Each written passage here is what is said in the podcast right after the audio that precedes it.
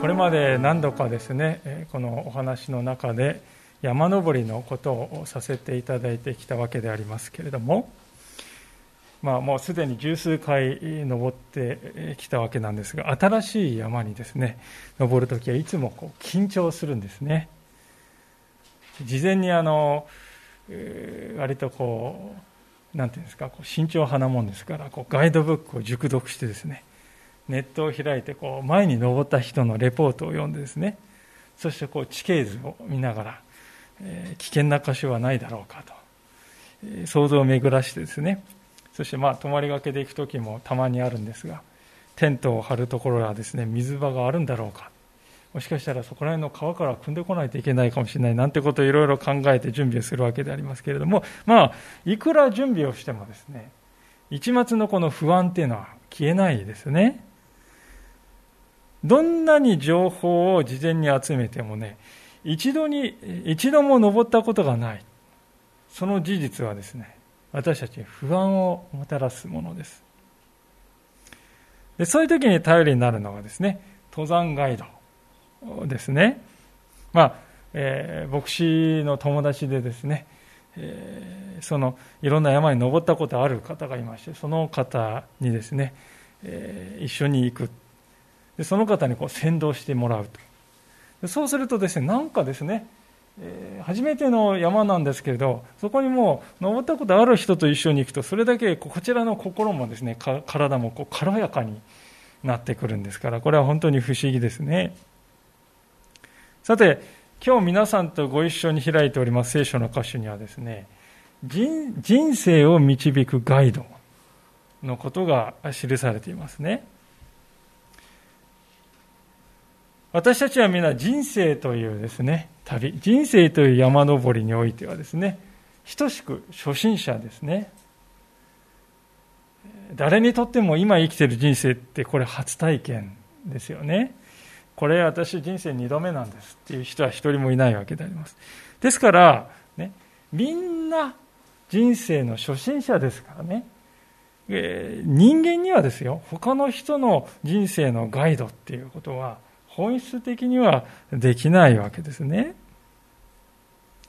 みんな人生の初心者なんですから。しかし神様はまさにそれができるガイドを与えてくださるんだよと教え教えてくださっています。そしてそればかりではなくその人生の旅で最も大事な注意点をはっきり教えてくださるんだということですね。今日の箇所にはまさにそのことが書いてあります。で、その注意点というのは一体どういう注意点でしょうか？ご一緒に今日も聖書から教えられていきたいと思っておりますが、早速ですね、最初の部分の御言葉に目を向けたいと思うんですね。23章、この出エジプト記23章20節と21節を読みします。見よ、私は使いをあなたの前に使わし、道中あなたを守り、私が備えた場所にあなたを導く。あなたはそのものに心を止め、その声に聞き従いなさい。彼に逆らってはならない。私の名がそのもののうちにあるので、彼はあなた方の背きを許さない。まあ、はじめに、私は使いをあなたの前に使わすとこう書いてありますね。この使いっていうのは誰のことでしょうか？今、イスラエルの民はですね、モーセに率いられておりますから、ああ、この使いっていうのはモーセのことかなとこう、一瞬思うんですけれども、でも皆さんご承知のようにモーセという人はですねカナンの手前でここから先はいけないって神様から言われますよね。ですから使いを使わすこれモーセではないわけです。ああそうするとじゃあモーセの後継者だったヨシアのことですか。そう思うんですけれども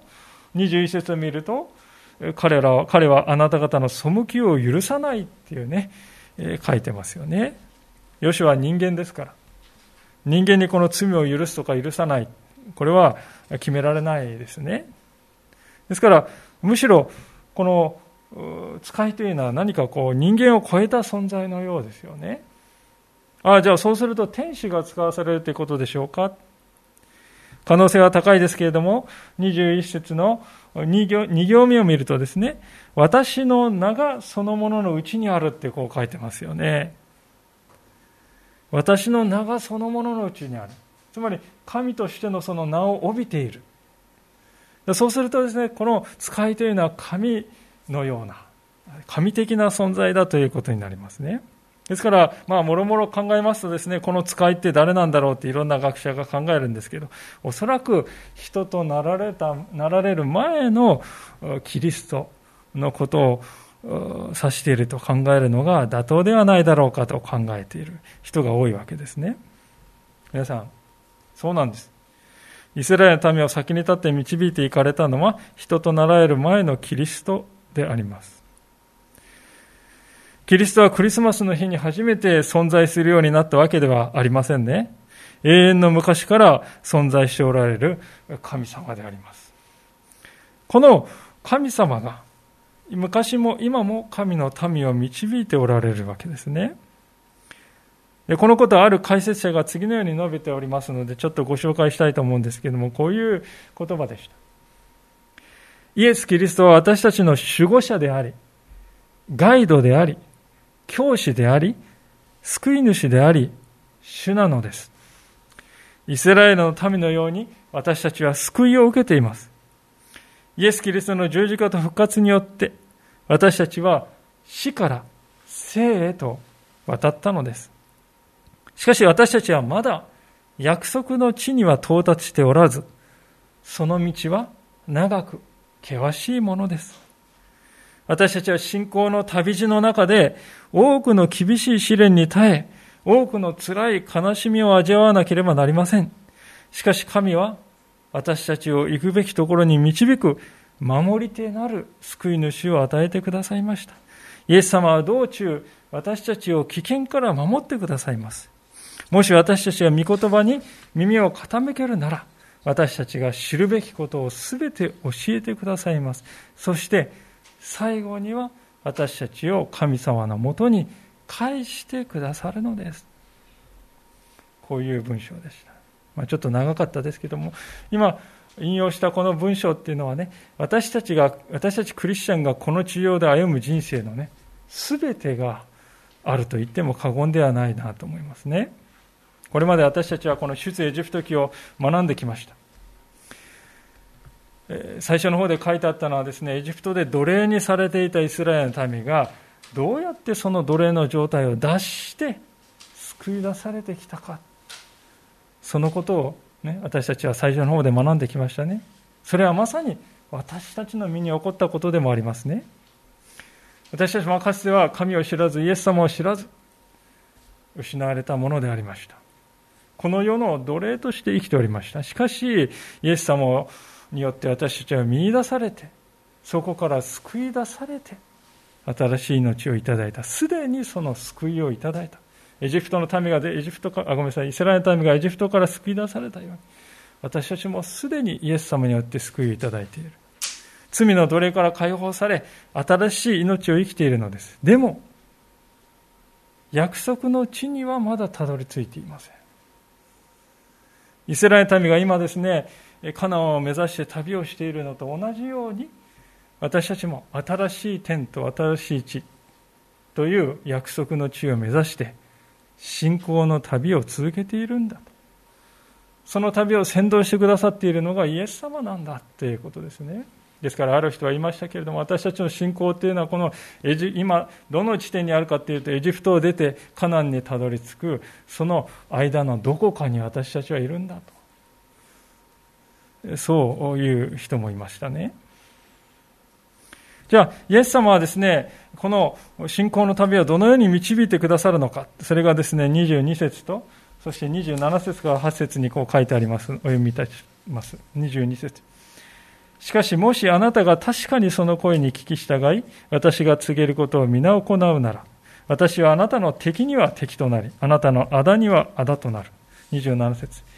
私は私への恐れをあなたの先に送り、あなたが入っていく先のすべての民をかき乱し、あなたのすべての敵があなたに背を向けるようにする。私はまたスズメバチをあなたの先に使わす。これが日々人、カナン人、ヒッタイト人をあなたの前から追い払う。今読んだ箇所に書かれていることはですね、どういうことかっていうと、私たちではなくて、神様が戦われるということなんですね。私たちの戦い、信仰の旅っていうのは私たちの戦いではなくて、主の戦いだということです。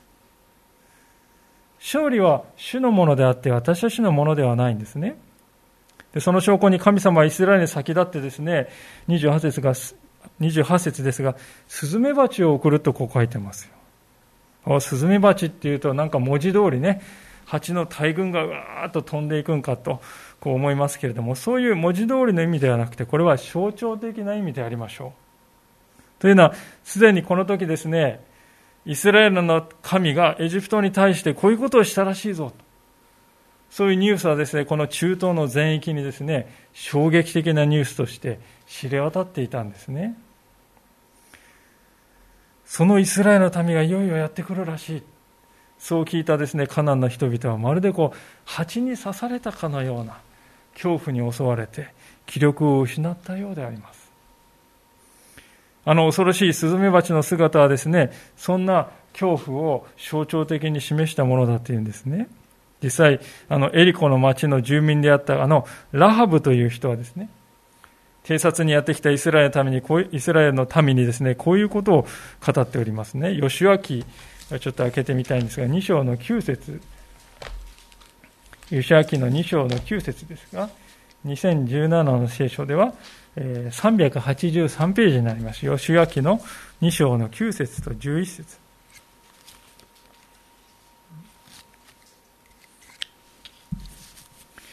吉脇の2章の9節と11節を読みします。383ページです。ヨシュア2章9節彼らに言った。主がこの地をあなた方に与えておられること、私たちがあなた方に対する恐怖に襲われていること、そしてこの地の住民が皆あなた方のために震えおののいていることを私はよく知っています。11節私たちはそれを聞いたとき、心がなえて、あなた方のために誰もが気力を失ってしまいました。あなた方の神主は、上は天において、下は地において、神であられるからです。と、こう、ラハブはですね、言ったわけであります。神様はこういう恐れをイスラエルの民の前に送ってですね、道を備えてくださったんですね。そればかりかですね、20出エジプト記の23章に戻りますが、27節は、すべての敵があなたに背を向けるようにするとまでですね、書いてありますね。実際、イスラエルの民がカナンに入っていた時に経験したことはですね、そういう不思議な出来事の連続だったわけですね。最初にあったエリコの町っていうのはですね、これ世界最古の町と呼ばれております。紀元前5000年ぐらいからもうすでにあった。数ですから、イスラエルのためにやってきた時、もうすでに数千年の歴史を持っていたわけですね。で、強力なですね、城壁で襲われ、覆われている要塞都市でありました。ところが、ご承知のように、イスラエルの民がその周りを7回回って時の声を上げると、その強力な城壁が崩れ去ったわけですね。実際、発掘調査によってですね、まさにこの年代にですね、城壁が粉々になっている跡がですね、ちゃんとこう出土しているわけであります。で、この時ですね、イスラエルの民っていうのは、戦争のプロだったかというと、そんなことはない。戦争なんて何も知らない。武器がね、ちゃんとあったかというと、何もほとんどない。ほとんど丸腰に近い。そういうイスラエルの民でしたが、声だけで勝利した。まあ、これだ、この例だけではないですね。あのギデオンの例を皆さん覚えておられるでしょう。ミディアン人がですね、10万人の兵力、10万人以上の兵力で攻めてきたとき、たった300人で、そのミディアン軍に勝利しました。混乱したミディアン軍が同士討ちを始めたわけですね。ですから、イスラエルのためはほとんど自分の手を動かさずに、汚さずに勝利を得たわけです。そういうありえない勝利がイスラエルの民の行く先々で起こりました。彼らがエジプトを出た、それからしてですね、ありえない救出劇でしたけれども、カナンに入ってもそのありえない勝利はずっと続いていったんですね。なぜかというと、主なる神様が先頭に立って戦っておられたからですよ。これは私たちの信仰生活においても同じだということを今日しっかり覚えたいわけです。私たちは困難なことやですね、途方に暮れるようなことが起こりますね。その時にですね、どう考えるかって、ああ、もうこれは自分の手には負えないわ、とかですね。ああ、もうこれは到底ダメだ、勝ち目はない、とこう考えてしまいますね。でそう考えてしまう理由はですね、これはもっぱら私がやんないといけない戦いなんだ、そういうふうに考えているからではないでしょうか。しかし皆さん、一体いつから信仰の旅はですね、私の戦いになったんでしょう。そもそも私たちが自分で戦って自分で勝利して自分で自分を救えるんならですね、神様なんていらないんですよね。ああ、私にはもうどうにもなりませんとどうにもならないと分かっているから神様を求めた神様は必要なんではないでしょうかそれなのに私たちは一度救われるとですねもう神様から自立しないといけない。私が戦わないといけない。なんていうことをですね考えて私の戦いに舞い戻ってしまうんですね。世の人々は本当にですね人生の戦いで苦労しております。苦しんでおられる。悩んでおられる。自分で戦わないと勝ち組負け組リア充などとこう言われてですね。自分で戦わないといけない。そこで本当に生きる虚しさ孤独を感じて悩んで私たちもともするとねそういうふうな人生に舞い戻ってしまうんですね。聖書は全くそういうことを教えていないということをですね知っていただきたいんです。主の戦いなんですよ。ですから、重荷に私私たちが押しつぶされそうになった時こそですね、私たちは自分にこう言い聞かせる必要がありますね。あなたは一体、あなたって自分ですよね。あなたは一体何をしているのか。いつからこれがあなたの戦いになったんか。いつあなたが責任を取れと言われたのか。いつこれがあなたの勝利になったのか。主の戦いではないか。主が司令官ではないか。主が責任者ではないか。なぜ私は、なぜあなたは思い思い違いをしているのか自分自身に語りかける。もしかすると私たちはですね、自分が戦わないとって言って自分でこの戦いの指揮権をね、握りしめていたかもしれない。しかし、今日もそれを手放そうではありませんか。そしてそれを主にお渡ししましょう。そうするときですね、私の戦いじゃないんだふっと心でね軽くなり肩の重荷は軽くなっていくのではないでしょうか。さあこのようにして私たちを導き先に立ってくださる神様だ。イエス様だ。そう聖書は語っておりますがその主に対して私たちはどういうふうどういうふうにこう接するのか。何をなすべきなのか、そのことがですね、この出エジプト記の23節から26節に書かれておりますので、お読みいたします。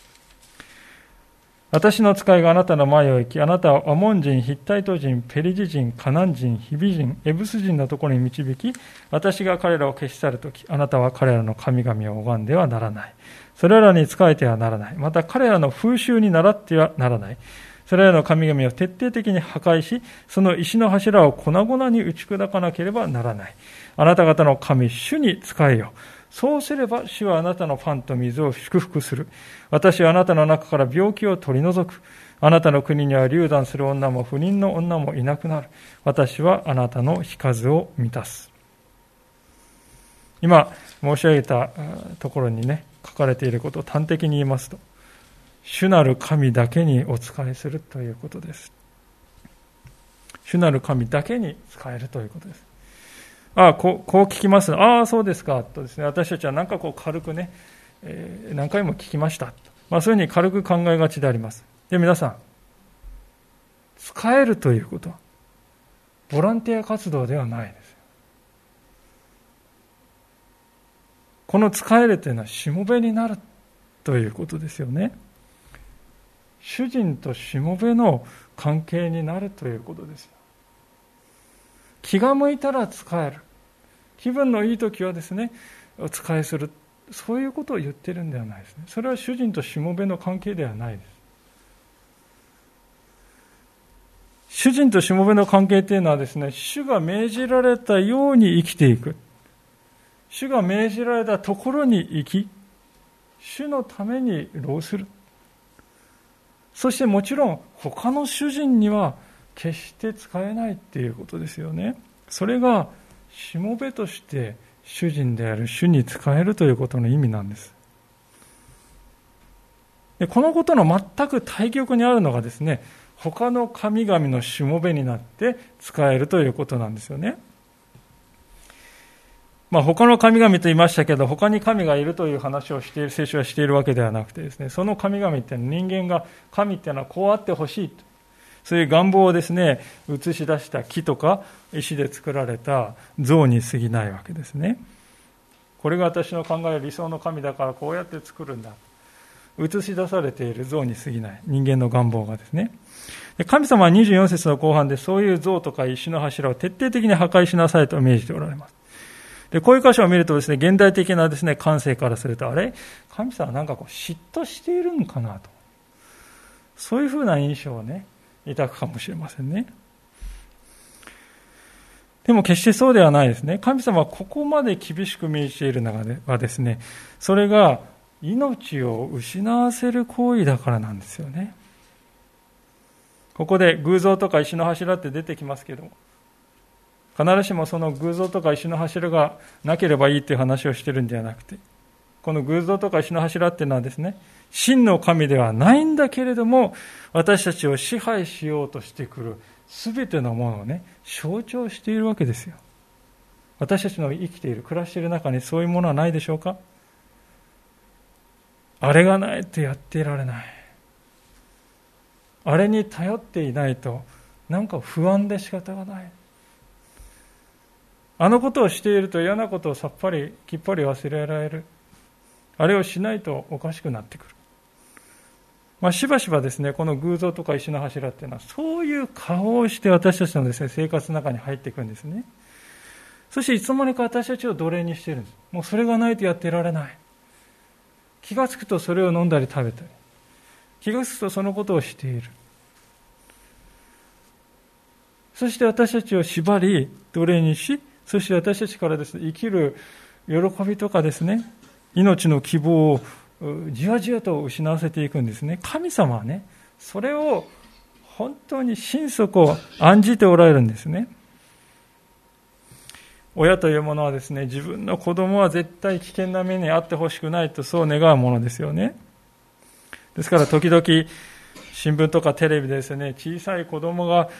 亡くなってしまったという事故が報じられるとですね、本当にこう自分のことのように心が痛みますね。ああと、神様も同じなんです。私たち以上に何としても私はあなたを失いたくないんだと。私たちの命を案じてくださっています。ですから、あらん限りの方法でね、神様は私たちに警告するんです。私たちもね、自分の子供には警告します。あのため池には絶対近づいてはいけない。あの川には絶対に一人では行ってはいけない。私たちは子供たちに厳しくですね、そのことを言いますね。それと同じように神様は、あの物を言わない命のない偶像に近づいてはならない、あなたの命を奪ってしまうだろうからと。そう言っておられるんです。実際、カナンの人々が当時行っていたこの儀式というのは目を覆うようなものでありました。先ほど申し上げた24節には石の柱って書いてありますね。この石の柱ってなんか神殿の柱っていうものではなくてですね、まあ、あのストーンヘンジみたいな雰囲気なんでしょうかね。カナンにある遺跡が見つかっているようですけども 10, 10個の石がですね一組になってこう立っているんですよね。立っていた。建てられていた。そういう跡がですね実際に発掘して見つかっているようですけども。でこのですね垂直にこう立っている石は何を表しているかというとおそらく男性の性器を表していると言われています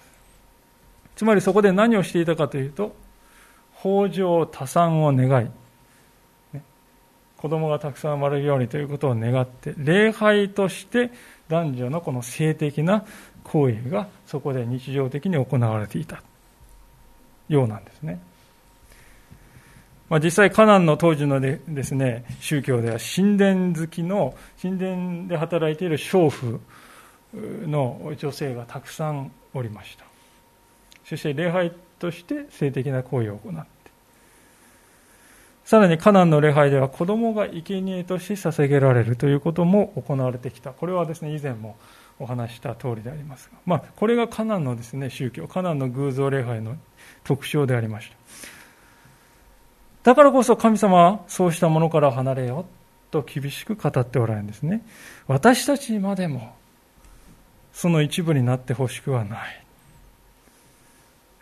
この主の思いというのを私たちはどれだけね、自分のものにしているでしょうか。親の心こしらずとよく言いますね。私たちは親になるとですね、自分がこんなに思っているのに、それが子供に伝わらないともどかしい思いをすることがあります。どうしたらいいんだろうと途方に暮れたり悩んだりするんです。でも実は、その一方ですね、自分自身が真の親である神様をどんなにか悩ませているかということに、私たちはどれだけ気づいているでしょうか。私たちは真の親であるところの神様はどれほど辛抱強く私たちに向き合いどんなにか真剣に私たちの未来を案じてこの聖書の言葉を私たちに与えてくださっているか。その種の思いというのをね受け取って感じているでしょうか。それを今日ですね私たちは問われたいと思うんです。で私たちはこのような神様のね命令、まあ、警告と言ってもいいでしょうか、そこにしっかり耳をしてね、聞いていくとき、あ、これは私の本当にこう命に関わることなんだ、大事なことなんだな、聞いていくときに祝福があるとこう25節に書いてありますね。でどういう祝福があるかというと、まずパンと水を祝福するって書いてますが、これは私たちの生活の祝福をね、表していますよね。そしてその後に病気を取り除くと書いてあります。これは私たちの肉体が祝福されるということを表しています。さらに、流産や不妊がなくなり、日数が満たされるということを書いてますが、これは命の祝福が与えられるということを表していますね。まあ、ですから文字通り私たちのですね、生きるということのね、全領域がこう祝福されていくんだということを表しているわけですが、まあ、ここで注意しておきたいことはですね、ここに書いてある祝福の約束はですね、こういったことが私たちの人生から一つたりともなくなってしまうと、そういうことを言っているわけではないんですね。例えば、神様を大師として歩んでいくから私はコロナには絶対にかからない、ここに病気を取り除くって書いてあるじゃないですか。そういう意味ではないんですね。マスクをしなかったり、ワクチンを打たなかったりするならば、コロナは依然として大きなリスクがあります。まあ、したとしても、時に私たちはかかってしまうこともあります。ですから、私たちは自分にできることをしっかり行っていく必要があることは言うまでもありませんね。あるいは、神様は大事として私は生きてきた。でも、不況になって会社が傾いてしまう。これも現実にはあり得ることです。え、じゃあ、この祝福の約束って、何を教えてるんですか？それは後から振り返ると私たちの人生の全体としてはこの祝福が確かに実現しているということを見るであろうというそういう意味なんですね。ですからいつもですね神様の恵みっていうのはですね振り返ってわかるそういう性質があるんですね。1週間とか1ヶ月とかあるいは半年という短いスパンで見ますとね、私たちはここに起こらないと書いてあることが、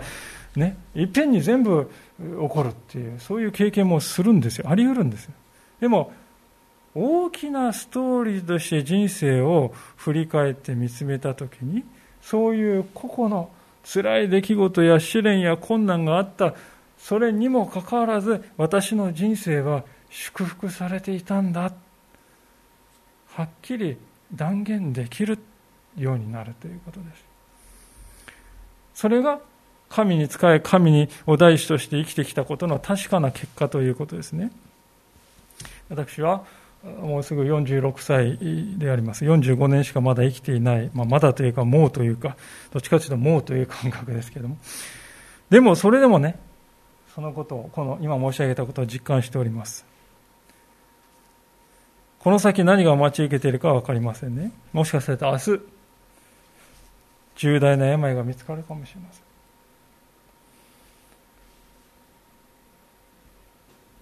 先週もですね本当に私のよく知っている兄弟80代の兄弟が大動脈解離になってですね3時間のうちに天に帰っていくと。本当に思いがけない、えー、ショッキングな経験をしたばかりであります。昨日も葬儀に出てきたわけですけれども私の身にもそういうことが起こるかもしれない。でそういう時はですね私はおそらく打ちのめされたような気分になるでし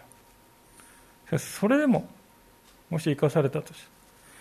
時を経て振り返ればやはりこの主の約束はその真実は揺るがなかった。振り返れる振り返る日が訪れる。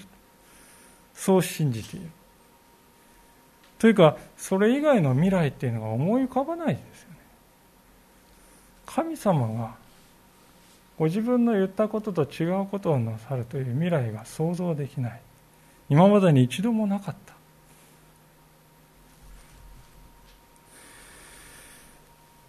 ですから今申し上げたことからも分かるようにですね私たちはですねある意味ではこの長い戦いということを覚悟しなくてはならないかもしれませんね。というのは神様はこうも言っておられるからであります。29節をご覧ください。しかし私は彼らを一年のうちにあなたの前から追い払いはしない。土地が荒れ果て、野の生き物が増え、あなたを害することのないようにするためである。まあ、イスラエルの民もですね、えー、願いとしてはこう自分たちが行くとあっという間に雲の子を散らすようにですね、え、カナン人がこうわーっと逃げていってですねディスペリ的な勝利をいっぺんで勝ってしまったっていうことをね私たちも期待するんですよね。この問題がさーっていっぺんにですねなくなって解決した。でも神様はそうはなさらないんだ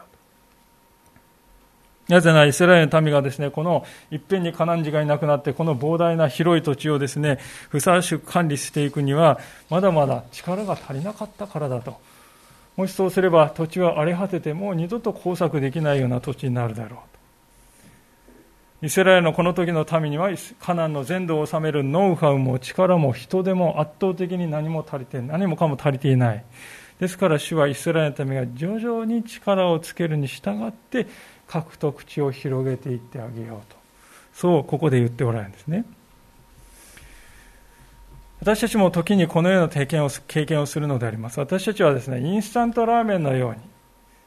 すぐに願いが叶うということを求めがちであります。結婚相手がこの半年で見つかるようにしてください。良い仕事にすぐ出会えるようにしてください。病気が瞬時に良くなれるようにしてください。難しい人間がありますが、人間関係がありますが、ある日から劇的に良くなるようにしてください。神様に願うということは、そういうことを願うものだと私たちはつい錯覚してしまいますが、実際に神様はそうなさることは稀なんですね。それは神様はケチだからではない。私たちの準備ができていないからなんですね。例えば、結婚相手がですね、目の前に与えられるようにと願っているんだけれども、自分の結婚観はどうだろうか。自分は結婚を理解しているんだろうか。家庭を築くということはどういうことなんだろうか。自分は学んできたのだろうか。そういうことをしっかりと学んでいなければ、良い結婚には結びついていかないんですよね。あるいは、あの人、難しいこの人間関係が劇的に良くなるようにと願う。じゃあ、良くなったら、私はこの相手とどういう、その人に何をしてあげられるだろうか。一緒に何ができるだろうか。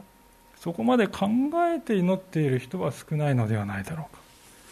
あるいは、今この病気が治ったとして、その後の人生私どうやって生きていくんだどのように神様に私用いていただけるだろうか？そういう視点まで含めて祈り求めている人は稀かもしれない。そうなんです。これが私たちの現実だということですね。以前にもご紹介したわけですがこんな信仰漫才があります。ある地域で長いこと雨が降りませんでした。それで神様に雨乞いしようじゃないかと多くの人々が教会にやってきました。みんなで一生懸命祈った。真剣に祈ったのです。するとなんとですね大粒の雨が降り出した。みんな狂気したことは言うまでもありません。さあ家に帰ろうか。出口のところに来た時彼は旗と彼らは旗と気づいたんです。傘を持ってきていない。でそんな彼らを尻目にですねある婦人がさっそうと持ってきた傘を広げながらこう言ったんですね。私は信仰に加えて傘も持参して祈りに来ました。そう答えて彼女は帰っていった。私たちは案外この雨乞いに来たその他大勢の人たちと同じことをしてはいないだろうかと自分自身に問いたいと思うんです。神様に願い祈っている。じゃあそれが叶えられたら私はどう生きるんだろうか。その先のことはほとんど考えていない。神様にどう感謝すべきだろうか？私の祈りを聞いてくださったその神様のために何をし神様のためにどうやって生きていくだろうか？未来の具体的なイメージというものを思い描かないままで祈っているということです。神様はイスラエルの民がまさにそうであることをよく知っておられました。ですから主はですねいっぺんにではなくて徐々にその地を与えるそういう道をお選びになった。これは神の知恵ですね。そして憐れみですよ。私たちにとっても同じなんですね。神様は私たちが願い求めている事柄の中で私たちが受け取る用意ができているものだけをお与えになるということです。これを与えたらこの人は必ず持て余すと分かっているものは神様はお与えにならないんですね。私たちだってそうですよね。赤ちゃんが生まれてですね1歳の誕生日にですね英単語カードをプレゼントしようってあげる親がいますか皆さんね。もらった側も何が何やら。まずぬいぐるみはおもちゃから与える。そして成長の段階に応じて徐々に高度なものを上げていくんですね。私たちは当たり前のようにそれをやっているんです。神様は私たちに対して同じようになさるんですね。神様は私たちがそれをもらって有効に使える。できることだけを与えてくださいます。できもしないことをですね私たちに与えて途方に暮れさせるようなことは決してなさらないんだということですね。ですからそういうわけで私たちがこの地上で経験する信仰の旅信仰の戦いというのはですね瞬間的なものではないんです。徐々に時間をかけて行われていきます。ですから決して焦らないということが大事ですね。30節から33節最後のところを見しますがあなたが増え広がってその地を相続するまで少しずつ私は彼らをあなたの前から追い払う。私はあなたの領土を足の海からペリシテの海ペリシテ人の海に至るまでまた荒野からあの大河に至るまでとする。それは私がその地に住んでいる者たちをあなた方の手に渡しあなたが彼らを自分の前から追い払うからである。あなたは彼らや彼らの神々と契約を結んではならない。彼らはあなたの国に住んではならない。彼らがあなたを私の前に罪あるものとしないようにするためである。あなたが彼らの神々に仕えあなたにとって罠となるからである。31節にイスラエルのですね、領土の最大の領域はこれこれだと神様言われます。で、これが実現したのはですね、この、いつの時代かというとソロモンの時代ですね。でソロモンの時代っていうのはこの、御言葉がですね、えー、与えられていくからですね、500年以上も先の話です。で私たちはそこで、えー、500年そんなに待っていられませんという必要はないんです。私たちがここから学ぶべきことはですね、神には最善の時があるということであって、数字ではないんです。それでも私たちはここを見ると圧倒されてしまうかもしれませんね。主よ、長すぎますとなぜこんなに時間が必要なのかある解説者がそれを見事に説明してくれていましたのでご紹介したいと思いますけれどもこういう言葉でしたもし神様が望まれるならイエス様が死からよみがえられた直後ご自分の民を栄光へと連れて行くこともできたはずです。しかし神様はもっと良い計画をお持ちでした。何世紀にもわたる人類の歴史を通して救いを実現し膨大な数の魂を救おうとされたのです。神の国はイエス様が言われるように一階の生地の中の酵母のように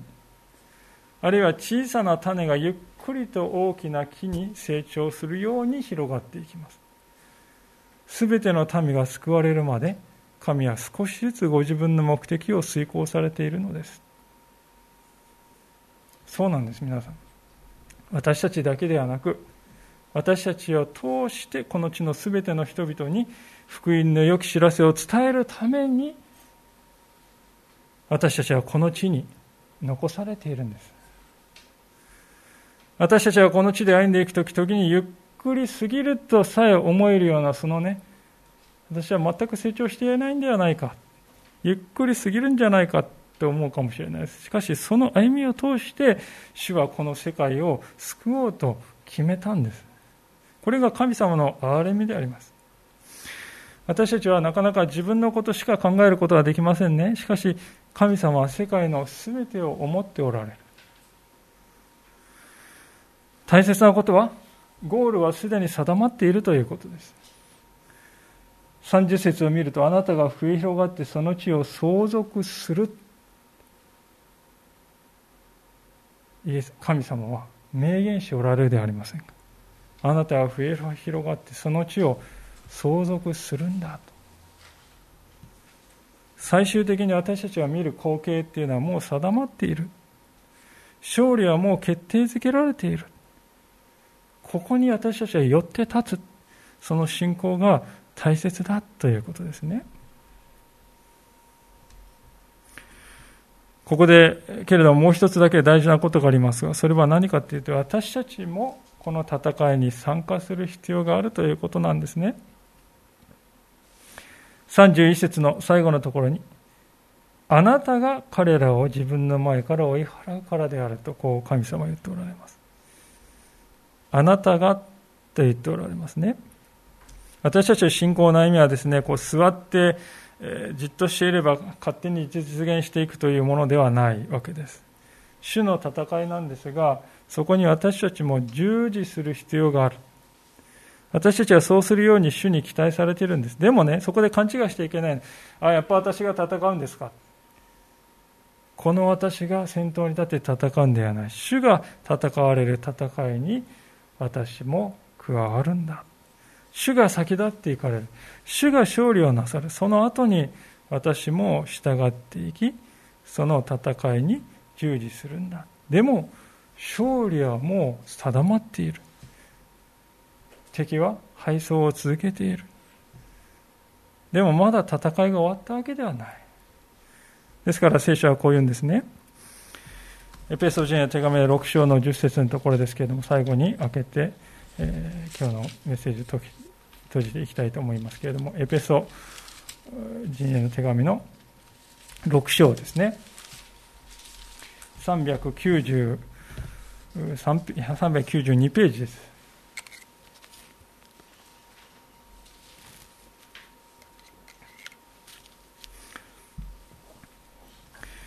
エペソ人への手紙6章の10節からのところを読みいたします。392ページです。終わりに言います。主にあってその滞納の力によって強められなさい悪魔の策略に対して固く立つことができるように神のすべての武具を身につけませつけなさい主にあってその滞納の力によって強められなさい主の滞納の力によって強められなさい聖書はそう言います私たちは勝つかもしれない、負けるかもしれない、よくわからない戦いに従事しているわけではない。勝利の戦いに参加しています。ですからですね、悲観的に物事を考える、考えがちな方はですね、このことをいつも自分に言い聞かせる必要があるわけです。勝つか負けるかわからないっていう気がしてくる。その時は、いやいや、主はすでに勝利されたよね。十字架の上で私に命を与えて私を救ってくださった主を打ち破ってくださったよね。主は勝利されたよね。その勝利の力によって強められなさいと言ってるよね。静かに自分にそう言い聞かせて前を向く。毎朝シンプルにそれを積み重ねていく。そうするとき私たちはですね、約束の祝福を実感するとき、歓喜の瞬間をですね、味わう。この主にどこまでも信頼して歩んでいきたい。そう思います。お祈りをしたいと思います。